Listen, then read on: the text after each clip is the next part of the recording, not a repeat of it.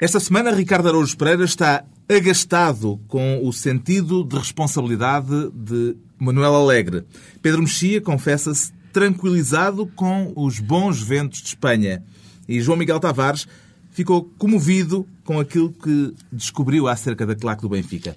Está reunido o Governo Sombra.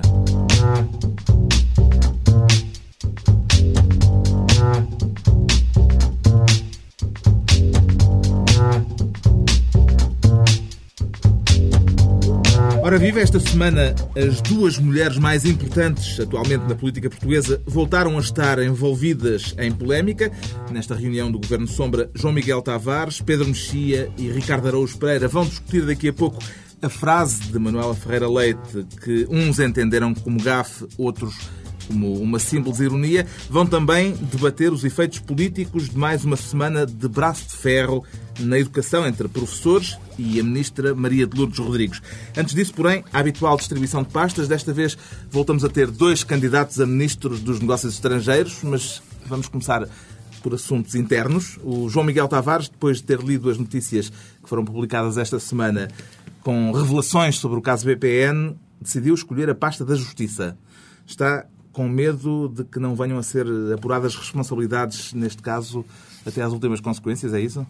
No início sim, mas agora o Oliveira Costa, pelos vistos, já está a ser ouvido e, e, e acusado, portanto uh, espero que, que isto anime, não é? Não seja mais um daqueles casos em que a culpa morra solteira.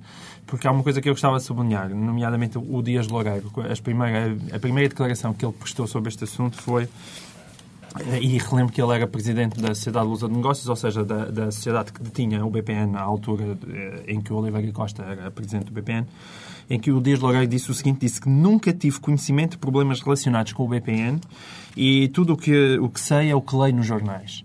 Portanto, é extraordinário neste aspecto, com uma declaração destas, só há duas hipóteses. Ou o deslogar está a mentir, não é? com os dentes todos, não é? ou, ou então é, é, sumamente incompetente, porque era presidente de uma sociedade e não fazia ideia o que é que se passava nas empresas que estavam abaixo delas. Uh, mas, finalmente, as notícias uh, têm vindo a, um, a lume. Já se sabe que que o Deslogar e o Oliveira Costa andaram a partilhar belas viagens a, a, a Porto Rico uh, e a fazerem negócios uh, em offshores, e, e, todos nós sabemos o que é que significam os, os negócios em offshores. E seria bom que, que desta vez realmente um, eh, algo como o BPN, não é? Em que nós olhamos para ali e tudo o que é promiscuidade entre economia e política está ali mostrado em todo o seu esplendor, um, possa realmente as pessoas cá fora possam, possam ver como é que as coisas se passam. Dias Loureiro é devia ter sido ouvido no Parlamento, Pedro Mexia? Sim, infelizmente o PSD agora parece ter tido uma, uma posição de, de não, ter, não ter receio de ouvir os de, de, enfim, de ficar implicado no caso, porque manifestamente está. Isto é, há políticos do PSD que estão uh, metidos nisso, tanto, tanto o Oliveira Costa, que foi secretário de Estado, como Dias Loureiro, que foi, que foi ministro, uh, estão diretamente envolvidos nisso. Depois veio o Luís Filipe Menezes a dizer que, uh, quando ele era presidente, houve várias pessoas uh, da direção política do, do PSD que também estavam muito receosos que se... Que Já se, soube, entretanto, entretanto que, Eduardo Catroga... Eduardo Catroga escreveu uma carta... Que, e, portanto, o PSD, felizmente, aparentemente está, está disponível para que, para que haja uma, uma comissão de inquérito. Eu acho que, entretanto, independentemente disso, uh, parece-me que seria aconselhável que que Dias Loureiro uh, uh, deixasse de fazer parte do Conselho de Estado. Parece-me que estas acusações uh, são bastante graves e mesmo que ele seja, mesmo que ele seja inocente delas, ou, ou, de grande parte delas, ele não está manifestamente em condições de fazer parte do, de um órgão que aconselha o Presidente da República em, em situações graves. o problema ali é que as pessoas envolvidas no caso BPM é, de certa maneira, o Conselho de Ministros do Cavaco Silva, não é? Então, acho que ele Pronto, eu, os amigos dele estão quase todos envolvidos. Mas e, pode chegar à esfera política, Ricardo? Eu, eu, já, eu está, ganhei, já, está, já está, não é? Pois, eu, eu... Mas ter efeitos. Eu ganhei um novo interesse no, no Conselho de Ministros atual. Porque fico, fico, com aquela. No legítimo. Sim, neste agora, exato, no legítimo, não no nosso. No, neste, porque fico, fico com aquela sensação de que podem ser eles os, os, os os envolvidos nas falcatruas bancárias da manhã, no sentido em que quase todos estes eram, eram uh, governantes do passado E, e, portanto, é uma espécie de jogo. Eu acho que este vai. Este não, yeah. este calhar não. E, e deixa-me só sublinhar uma coisa, porque o Cavaco Silva foi questionado por, por, jornalistas sobre se mantinha a confiança em Dias Logar como Conselho de Estado e a resposta do Cavaco Silva foi não vejo sequer razão até para me ser feita essa pergunta. E esta é uma daquelas respostas que chegam logo tão mal, mas tão mal. Sim, mas quer dizer, são, são ex-políticos ex do, dos governos dele e, portanto, é normal que ele esteja encavacado, agora sim, não é? Pensávamos que o Independente já tinha esgotado para todas as manchetes, mas há sempre um cavaquista. Eu, depois deles não terem querido ouvir o Dias Loureiro no Parlamento, fico muito surpreendido da polícia querer ouvir este senhor. Alguém quer ouvir este senhor Oliveira Costa? O Oliveira Costa, sim. Acho Também conhecido como Zeca Diabo. Também, é sério. Era, isso, era, isso, isso, era o seu petinon. Isso é muito bonito. Eu acho, acho, sobretudo neste caso, acho incrível que se vá para a questão dos offshores longínquas, quando, quando tendo a madeira aqui ao pé, acho, acho, acho Algo me diz que ainda vamos voltar a este tema em próximas reuniões deste Governo Sombra. Fica então a pasta da Justiça entregue ao João Miguel Tavares e passamos à atualidade internacional, com dois candidatos a ministros dos Negócios Estrangeiros, o Pedro Mexia, para analisar o futuro da esquerda europeia à luz das dificuldades dos socialistas franceses para escolherem o futuro líder do PSF. Sim, eh, ontem houve a primeira volta das eleições, das eleições do PSF, acreditou que vão passar à segunda volta duas, duas senhoras, a, a Ségolène Royal e a Martine Aubry, e, a, e a, toda a discussão absolutamente uh, fratricida que tem havido no, no, PSF é muito interessante sobre os, os tais caminhos da esquerda. Ah, porque ah, as diferenças, sendo diferenças de personalidade, são também muito diferenças ideológicas. Os quatro candidatos, ou neste caso os três que ainda existem, são um candidato, um candidato de centro de centro-esquerda como é como é Ségolène, um candidato uma candidata de esquerda como é Martine Aubry e um candidato de uma esquerda mais uh, musculada uh, o terceiro o terceiro candidato Amon um, e o, a Martine Aubry tem o apoio para além de ser filha do, do Jacques Delors que é, que é tem algum capital político, tem o apoio do mainstream do PS, do Fabius, do Jospin, do Dominique Strauss-Kahn, etc. Por outro lado, a Ségolène uh, uh, tem duas, uh, três características que são curiosas na, na, sua candidatura. Uma é que, claramente, esta candidatura à secretária-geral é para preparar a sua recandidatura à presidência. Portanto, é um projeto pessoal.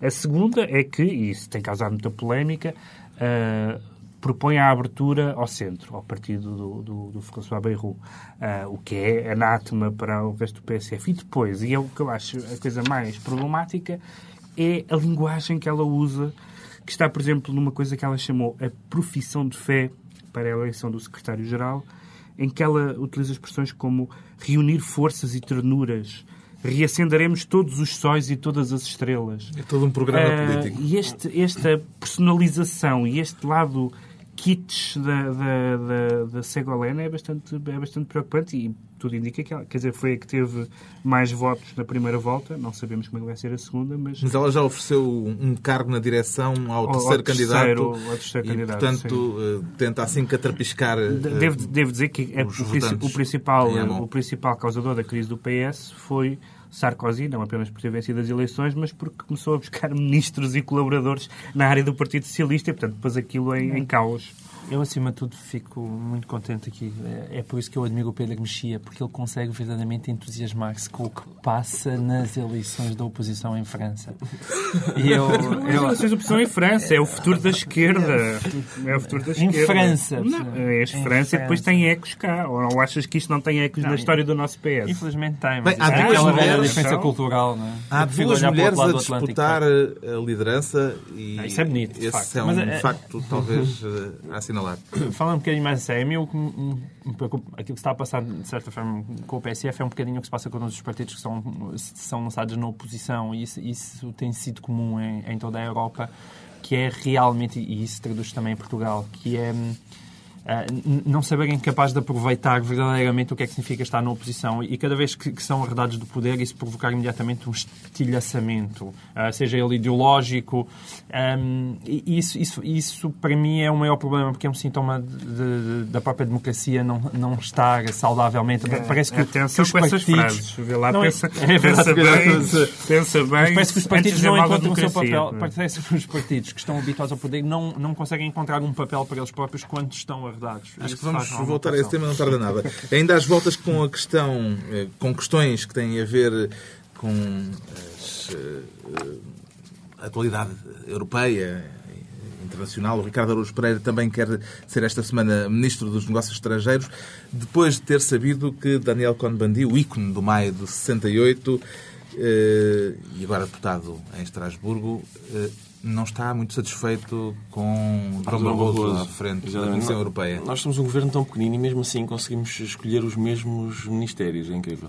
Mas é- é- eu de facto queria esse porque é, é importante. Acho que ele quer, quer censurar, quer apresentar uma moção de censura ao Durão Barroso. Eh, E o que eu queria era avisá-lo de que eh, é de facto. Ao Durão Barroso? Sim. ao Avisar o Durão Barroso? Não, quero avisar, Avisar o Conde Bandito. Exatamente.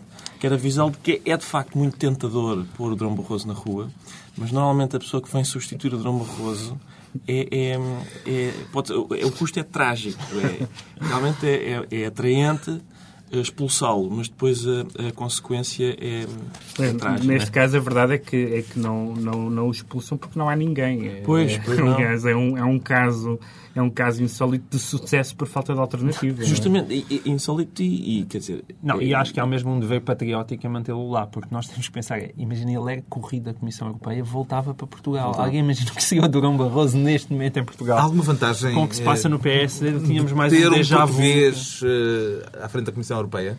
Alguém reparou em alguma? Para, para Portugal, Para Alguém Portugal. reparou Do ponto de vista Nos da- últimos 4 ou 5 anos? do ponto de vista da política da União Europeia, não, é uma questão de visibilidade.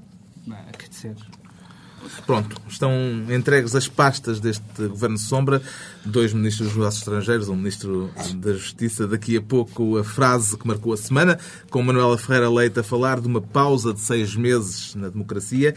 Antes ainda, os estados de espírito, com o Pedro Mexia muito atento ao que se passa no mundo, como se viu há pouco e se vai continuar a ver, mesmo quando em Portugal não tem falta de matéria. Da humanidade.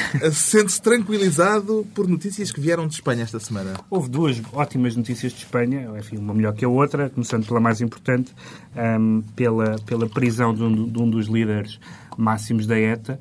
Ah, felizmente, apesar de algumas cedências negociais, este governo do Zapatero não tem, tem prosseguido, sobretudo em, em cooperação com a polícia francesa, ahm, o combate à ETA e foi preso um dos, um dos dirigentes e um dos duros da ETA. Cherokee. Uh, por, e isto lembra aquela história do Al Capone preso por, por fuga aos impostos, ele foi preso, quer dizer, não foi preso por isso, mas foi assim que ele foi apanhado, porque tinha falsificado uma matrícula que tinha duas letras em vez de três. Uh, e a polícia suspeitou daquilo. Portanto, foi a incompetência que o Como, travou. como, Como? Como é que eles... Foi, foi, foi incompetência. É e, portanto, isso foi, foi Falta importante. Evidentemente do que projeto. prende-se um, aparece outro, mas, mas isso desmoraliza bastante. A segunda foi que, eu retomei esta porque tínhamos falado já nisto aqui, o, eh, o juiz Garzón desistiu do, do processo que tinha eh, iniciado contra os crimes cometidos em Espanha entre 36 e 51, porque, diz ele, descobriu que já toda a gente tinha morrido. Eh, os- as 45 Isso é pessoas, razão, as desculpe. 45 pessoas que ele acusava já tinham morrido.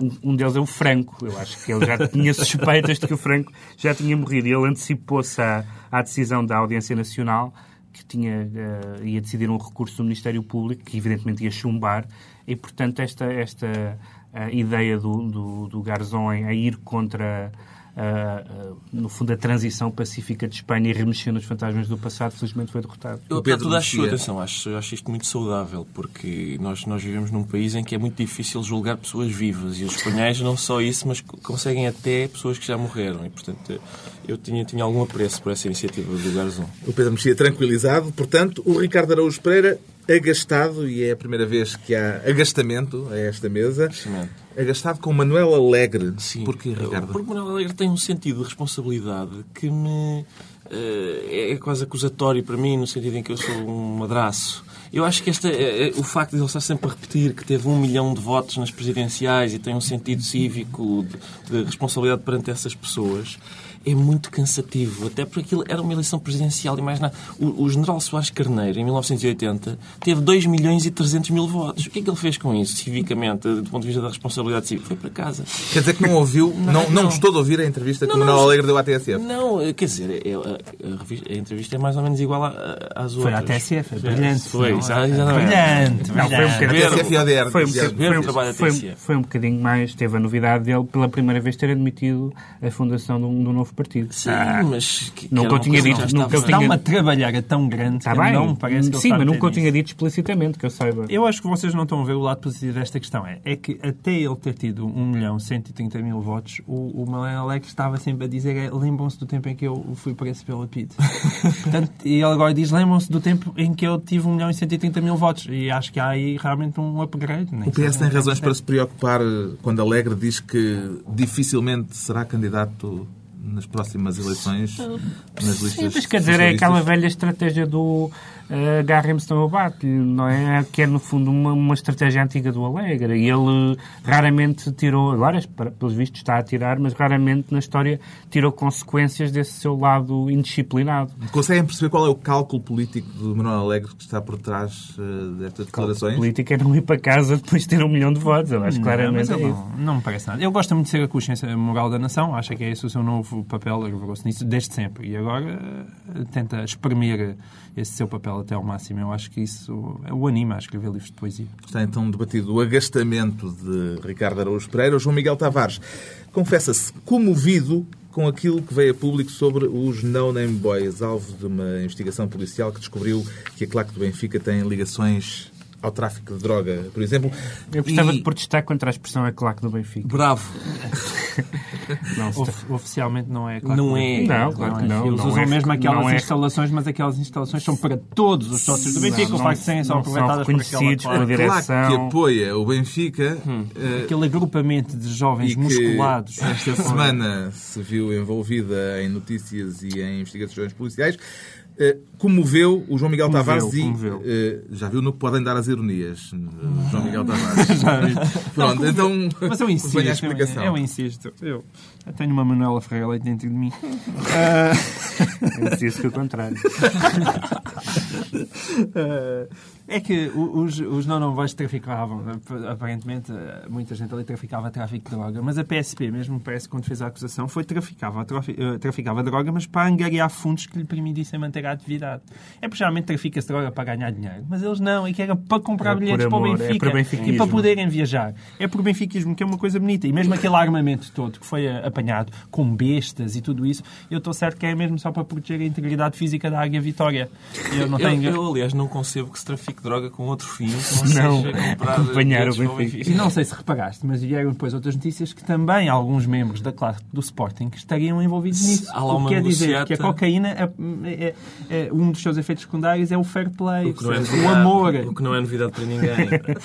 O amor, e isso, não sei se isso está devidamente estudado. Pois não, o consumo de cocaína aproxima claques adversárias. As claques são necessárias no futebol, Ricardo? Então não são. São muito necessárias. Sobretudo para fornecer, para, para estimular a economia da Colômbia. Aqui é que é aquela história da, Da Ferreira Leite, Ferreira Leite sobre isto, sim. Isto está bem. Apesar de tudo, eu acho que há uma diferença eh, entre, eh, entre, esta, entre estas claques eh, e outro tipo de, de- de claques que são pessoas simplesmente que têm algum fanatismo natural, é verdade, mas que não, não são necessariamente. Agora, Estás a violência. fazer a defesa de- da claque? Tu- Não, espera, espera. Tu gostas de, Não, agriamento? se é claque. Gostas de agrupamento de mais do que 5 pessoas a um jantar? Não, não que eu vá para lá. Ah, tá. Não que eu vá Não, para lá. Não, não, não vou pintar a cara e não sei o quê. Mas, de facto, eu acho que... É uma perspectiva. As, as, cla- as claques alguma- organizadas dão alguma, dão alguma cor aos jogos de futebol, desde que, desde que estejam... ah, Normalmente é a cor vermelha do sangue que sai das pessoas em que eles. Não, não é verdade. Agora, é verdade que, que as claques são um, um, um tipo de agrupamentos eh, suscetíveis de, de terem membros. Basta dizer que o Mário Machado fazia parte de uma claque. Justamente. Portanto, eh, digamos que eh, o recrutamento nas claques faz entre os setores mais dinâmicos da nossa É sociedade. isso. Eu tenho algum, alguma dificuldade com estas claques, porque ou são claques como os No Name Boys e a Juveléu e por aí fora, que, que se dedicam claramente, e os Super Dragões, que se dedicam claramente a- a- à violência, ou são claques como a Torcida Verde, que são extremamente corretas e, e vencem até prémios porque apoiam simplesmente. E é patético, uma claque dessa. É, E há, e, há, e há a perigosíssima mancha negra, que é, que é a claque da académica. Bom, ficou registada a comoção irónica hum, para que conste, do João Miguel Tavares, numa semana dominada por uma discussão em torno dessa figura de estilo que é a ironia. Isto para um escritor, Pedro Mexia, imagino que será particularmente exaltante. Todo o país a discutir uma figura de estilo. Eu escrevi uma vez uma, uma, uma crónica chamada A Segunda Morte dessa de Queiroz, porque, eh, e acho que todos nós que já escrevemos eh, nos jornais e que escrevemos habitualmente temos essa experiência, a ironia é a figura mais perigosa de usar, porque é, é garantido que nove que décimos dos leitores não percebem. Basta dizer, por exemplo, basta dizer, por exemplo, que a, que a Fernanda Câncio, cujas posições uh, são bastante bem conhecidas em matéria de costumes, escreveu uma vez uma crónica fingindo-se uma anti-abortista uh, uh, de, de longa data e as pessoas protestaram contra o texto dela aos magotes. Quer dizer, a Fernanda Câncio contra o aborto. Portanto, as pessoas realmente não percebem, as pessoas realmente não, não, não percebem a ironia. Vamos então à frase de Manuela Ferreira Leite. Foi uma ironia ou uma gafe, João Miguel Tavares? Opa, eu, as, duas, as duas coisas. eu acho que foi simultâneo. Mas o meu problema disso é que mesmo sendo ironia ou gafe, qual é o problema da Manuela Ferreira Leite? É, um, a família é só para procriar. É, pá, isso foi uma gafe. Um, o, o desemprego, o desemprego as grandes obras públicas é, causam desemprego, são bons para combater o desemprego, mas é em Cabo Verde na Ucrânia. É, pá, não era bem isso que eu queria dizer. Os, os jornalistas não, não, devem selecionar não devem selecionar. É, pá, não era bem isso que eu queria dizer. E agora, o, agora os polícias estão transformados em palhaços. É, pá, não era bem isso que eu queria dizer. E agora, portanto, a última do, da, da democracia ser suspendido. É, pá, não era bem isso que eu queria dizer. Bem, então não sei, sei lá, vez o Marcos Guedes seja bom andar sempre ao lado da senhora, cada vez ela abre a boca e assim o Marcos. Ah, o que a Manuela Ferreira queria exatamente dizer Mas eu fiquei. Isto. Atenção, Há necessidade eu, de um hermeneuta. Eu fiquei a pensar, eu fiquei a pensar, depois disto, eu fiquei a pensar que os taxistas de Lisboa provavelmente são grandes ironistas, porque eles dizem muito isto, não é? O Salazar em cada esquina, Sim. e depois falta só dizer, estou a ser irónico. nunca, nunca faz essa parte. Eu nunca percebi essa atenção. Faz-me lembrar numa esquina como aquelas senhoras que às vezes estão na esquina à noite, Salazar com cinco ligas e umas meias. Eu gostava, se, é, se é para isso, eu até gostava. De facto, a Ferreira Leite parecia que era uma pessoa muito séria e tinha aquele ar todo uh, muito, muito uh, férreo. E, e, afinal, não, é uma panga. É, é, é divertidíssima, está sempre a fazer piadolas. Eu, eu, é atenção, eu queria dizer que eu, por princípio, eu não, eu não sei se foi uma ironia ou uma gafe eu sou, por princípio, contra o uso de figuras de estilo no discurso político. Por princípio. Porque o, eu acho o discurso político. Incluindo que, a Sinedo? Sim, incluindo a Sinedo, com especial destaque para a, e, e para a própria metonímia. Uh, atenção que há pouco, porque não, não é uma figura de estilo, mas sim um fenómeno de, enfim, de erosão das, das palavras. Mas isto, isto é só uma nota, uma nota de alguma erudição aqui. No, no já, já, eu, eu, sei que não, não vai ser o Pedro Mexia a fazê-lo, e por isso eu tenho que tomar as rédeas da erudição neste programa. Agora, sou contra porquê? Porque considero que o discurso político já resiste suficientemente à interpretação. Nós já temos dificuldade em saber o que é que eles estão a dizer quando eles estão a ser denotativos. Quando mais se eles se dedicam a recursos estilísticos destes. Até porque isto abre uma porta perigosíssima que é, que é essa que o João Miguel estava, estava a dizer. Quer dizer, isto, não, não, isto era uma ironia. Uh, prometo criar 150 mil postos de trabalho. Era uma hipérbole. Uh, qualquer coisa a partir de agora fica. Enfim, eu acho que, sobretudo, houve ali uma questão de contexto que devia ter sido ponderada, porque é óbvio que uma pessoa que na semana anterior disse que não pode ser a comunicação social selecionar o que transmite, não pode esperar que as pessoas admitam perfeitamente que é uma ironia quando diz que o melhor era. Eu estava à espera que na semana seguinte ela dissesse era giro fuzilarmos uma pessoa. Porque é de facto a, a tendência lógica neste tipo de declarações. O problema é que depois não há literacia suficiente na pátria para conseguir entender o discurso A reação do PS com aquela declaração imediata e fulminante de Alberto Martins foi adequada às circunstâncias ou foi uma hipérbole. Eu acho que ele, Alberto Martins é um deputado eleito em 1932. Toda aquela retórica de Alberto Martins é uma coisa insuportável. E, e, e achar realmente... Ele é, ele é Calixto Eloy Alberto Martins. Sério? Não. Não, é tentar, tentar levar aquilo de pelo... Sildes, benefícios e barbudas. benefícios e barbudas, exatamente. Levar aquilo... Estamos no registro levar... camiliano, camiliano, para que não haja aqui mal levar... É para não dizerem que nós somos fúteis. Exatamente. É levar aquilo no sentido, no sentido literal é uma coisa, é um caminho demente para tentar responder àquilo, não é? Mas, Mas, atenção, aliás, eu acho... Desculpa, João, lá, eu acho que é um, é um... A reação do PS, é, aquele estardalhaço todo, esconde alguma desilusão. Eu acredito que, que a notícia, que, que a proposta de Manuel Ferreira Leite tenha sido das primeiras que entusiasmou verdadeiramente o PS. O próprio Sócrates deve ter dito, espera, ditadura, isto significa o Manuel Alegre seis meses na Argélia. Hum, capaz de giro.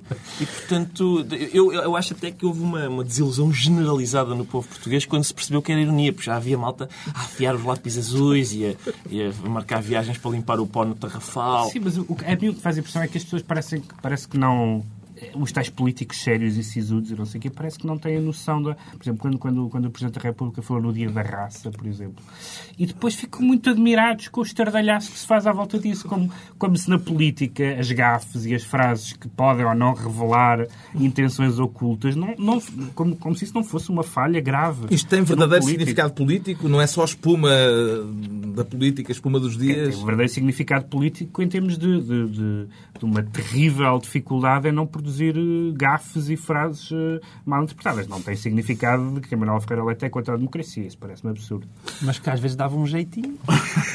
Outra mulher na política sob forte contestação esta semana, continua a ser, eh, nesta semana, nas semanas anteriores, continua a ser a ministra Maria de Lourdes Rodrigues. Houve mesmo uma reunião extraordinária do Conselho de Ministros e houve mesmo, aparentemente, um recuo do governo no que diz respeito às avaliações dos professores. Quem é que pega no assunto? Yeah. A mim o que me espanta, e, e indo um bocadinho mais à, à- à big picture aqui no meio disto, me faz muita impressão que parece que este país não é capaz de produzir, juntar na mesma pessoa duas coisas. Uma é ter capacidade negocial e realmente ser capaz de fazer reformas e andar com as coisas para a frente, coisa que a Maria de Lourdes Rodrigues manifestamente tem desejo de fazer, e ao mesmo tempo não ter uma postura de um autoritarismo altamente irritante. E isso sempre foi assim, desde o, desde o Salazar. Oh, oh, será que é impossível encontrar nesta parte algum um problema genético lusitano, não.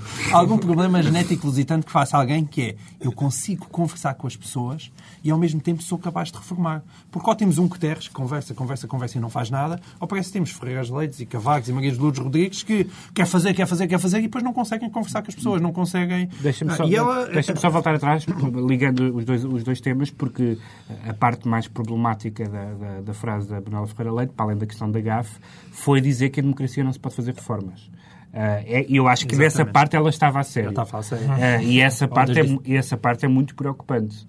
Mas se ela estava é a sério nessa parte, nisso, se ela estava a sério nessa parte, então a segunda parte. Não, mas, é, mas, mas não é, é manifestamente falso. Quer dizer, Ah, tá o bem, próprio, mas se ela o próprio, acredita, o próprio, se ela estava a Sim, ser- mas os próprios governos de que ela foi ministra, fiz- o Cavaco fez reformas. Não há dúvida nenhuma quanto a isso. Mexeu no sistema económico, privatizou, etc. Mas é que a- a postura da Lourdes Rodrigues, de facto, ela transpira arrogância até pelo penteado. Aquilo faz, de facto, confusão. E o que é certo é que eu, eu ainda por cima tenho um problema que é, eu não gosto nunca, por princípio, de ver sindicatos contentes. Se os sindicatos estão contentes, eu estou descontente. Eu, ver a, a felicidade estampada no rosto do Mário Nogueira é uma coisa que a mim me causa azia. Ainda há forma do governo descalçar esta bota? Ricardo. Eh, Houve ali um momento em que eu temi eh, qualquer coisa, porque no princípio da semana a ministra cedeu a uma das reivindicações dos estudantes, mas não tinha cedido a nenhum dos pontos eh, que são, que são reivindicações dos professores. Eu, eu, eu temi que, que houvesse ali um padrão de o governo ceder apenas aos grupos sociais que arremessam ovos. E isso poderia ser prejudicial para a democracia. Mas Neste só- momento eu tenho alguma esperança, porque o, o- o Presidente da República já apelou à serenidade.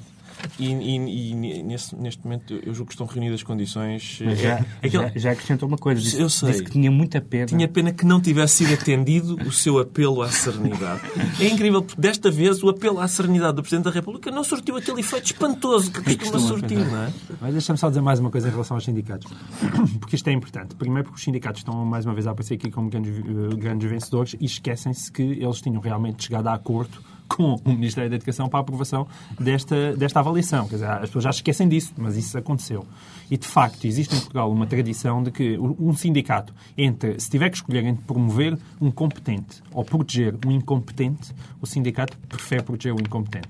E, portanto, eh, estamos aí numa... Eu, eu olho tanto para o lado do Ministério da Educação como, como para o lado dos sindicatos, acho que ninguém está a ganhar e isto tudo é realmente um bocadinho deprimente. Não, o, que é, o que é curioso é que o Ministério existiu que não havia, que não havia alterações a fazer e aco- acolheu várias das sugestões eh, uh, que alguns partidos da oposição, enfim, que não o PST, infelizmente, propuseram. Por exemplo, o PP apresentou sete sete propostas de modelo alternativo, das, das quais quatro foram precisamente acolhidas quase ipsis verbis pela, pela Ministra. Não fazer depender os resultados dos professores dos resultados dos alunos, a assistência à aula, a simplificação burocrática e a, o facto de um professor de outra área pedagógica avaliar um colega. Uh, e, portanto, mas ao mesmo tempo os sindicatos parecem uh, estar claramente de má fé porque aparentemente não aceitam modelo nenhum. Por exemplo, um modelo alternativo a este e que não levantaria nenhum dos problemas que este levanta seria uma avaliação externa, feita por elementos externos. Mas aí então, se isso fosse feito, há Jesus a autonomia das escolas, não é? Portanto, talvez não dissessem a Jesus, é o facto. Mas uh, é uma coisa, é, um, é, é, muito problemático, é um beco sem saída, a não ser deixar tudo como está. Isto está para Sim. durar em termos políticos. Eu, eu percebo a vossa ofensiva contra os sindicatos, mas os sindicatos desempenham um papel que é importante. E depois aqui, neste, neste eu acho que isso que tu disseste sobre promover um um incompetente ou proteger um competente tu, é de João facto. Miguel Tavares. Sim, João Miguel Tavares, isso é verdade. Mas não é verdade só para os sindicatos. Nós todos temos um fraquinho por incompetentes. Agora, uh, neste caso específico, para mim custa-me acreditar que o sindicato esteja a remar contra uma maré do bom senso quando eu não conheço nenhum professor competente ou incompetente certo. que acho que o modelo de avaliação eh, tem, tem de facto. Porque é que os sindicatos tinham não aprovado. Vamos voltar a este tema, seguramente, também. É outro que não vai sair da agenda tão depressa. Está na altura de começar a preparar a ata desta reunião semanal do Governo Sombra. É, portanto, a altura dos decretos para a próxima semana. O João Miguel Tavares decreta que se ponham os olhos nos Estados Unidos é verdade. Na política é americana. Mas estás entusiasmado com aquilo lá? Eu estou entusiasmado com aquilo. Não, acima de tudo para... Estás sobretudo cansado da política portuguesa, é isso? Não estou, não estou cansado da política portuguesa, mas nós às vezes, nós mais uma vez estamos numa época cheia de, de notícia, de trafolhice e tudo mais. E eu gostava só que pusessem olhos quando nós vemos a Hillary Clinton no lugar dela para Secretária de Estado estar, estar sob discussão tendo em conta aquilo que o marido dela, Bill Clinton, revela ou não das suas contas e, de, e da forma como o, os, os, os, países estrangeiros financiam a sua fundação. Há uma equipa de advogados. E há uma equipa de advogados a rever as contas todas. Para ver se ela pode ser chefe de diplomacia. Dizer, é outro campeonato, era mesmo só valia a pena pôr olhar. Eu não, não é que eu ambicione aqui para Portugal, que isso é um bocadinho mais, mas eh, pronto, tentar pelo menos menos contas nos offshores de Porto Rico. O decreto de Pedro Mexia esta semana também tem a ver com a política norte-americana? Uhum. Tem a ver porque nós já falámos disso aqui, eh, aliás, acho que na noite das eleições falámos disso, a questão dos humoristas, e eu li esta notícia eh, curiosa sobre um festival de comédia em Nova York Uh, já depois da eleição do Obama, em que, em que o público pediu piadas sobre o Obama e os humoristas mostraram-se muito reticentes e argumentaram que é difícil fazer piadas com o negro sem ser mal interpretado. E, portanto, eu acho, a ironia. Que, eu acho que vai ser, a questão da ironia vai ser também um teste muito interessante, sobretudo depois de termos tido grandes momentos. Podíamos eh, deportar de a Manuela Ferreira Leite para os Estados Unidos. é um problema fazer eh, humor com um presidente como o Obama? Ricardo? Eu, eu acho que é, é, talvez, não por ele ser negro, mas por, por eh, não ser tão dado a, a gafes, por exemplo, como, como o seu antecessor, pelo menos até agora. Há pessoas com quem é mais. Quer dizer, com quem é claramente mais fácil do que outras. Um, mas os humoristas são todos uma cor. não percebi foi qual era o decreto. O decreto no meio disto tudo era. Não, o decreto é Pôr que... os olhos nos humoristas. Não. não. O, o, o, decreto Sim, é que. está regras aqui a cumprir. claro. O, o, decreto é que os humoristas não, não, não se demitam uh, do papel altamente benéfico que têm tido nos últimos oito anos. Acho que todos nós temos visto com grande gosto o Daily Show e outros programas e espero que, que eles não, não, não pendurem a não pendurem as chuteiras. Coisa, não Vamos é passar ao futebol. Vamos passar ao futebol. O Ricardo Araújo Pereira tem um decreto específico Boa esta transição. para o é, é, as chuteiras. Tudo isto está preparado. É, é, é. O, o Ricardo Araújo Pereira assim, tem um decreto específico para o professor Carlos Queiroz. Justamente. Eu, eu defendo que se aplique um modelo de avaliação de professores ainda mais intrincado e burocrático do que este, mas só para o professor Carlos Queiroz, para ver se ele tem menos tempo para treinar quanto menos tempo ele tiver para treinar. E, atenção, é um resultado interessante. Estamos a falar dos 6-2 em Brasília. Sim, naquele 6 a 2 é um resultado estádio interessante. Não acontecia, assim, não acontecia há 50 anos? Sim, eu acho que sobretudo em termos de crise, porque há, há aquele dito que a meia dúzia é mais barato e por isso, em termos de crise, acho que levar 6 é, é- é mais apropriado. Eu queria dizer que a minha tese de que, os- de que não deve haver professores como treinadores se viu mais uma vez Isto- confirmada. Tu, tu reforças sempre isso. Sempre esta tese. E o, e, o, e o professor Carlos Queiroz utilizou na press inter, como é que é? Flash interview, interview. peço desculpa, ah, utilizou a palavra naif. E eu acho que um, um treinador de futebol não pode utilizar a palavra naif. Acho que ele, eh, em próximas flash interviews, pode utilizar palavras como kitsch e zeitgeist. E acho que, eu acho que isso põe em E causa... afirmou, e afirmou que Portugal perdeu o sentido de responsabilidade coletiva. Está feito o balanço da semana. Dois a oito dias, de novo aqui à mesma hora, temos encontro marcado em mais uma reunião do Governo Sombra. Pedro Mexia, João Miguel Tavares e Ricardo Araújo Pereira.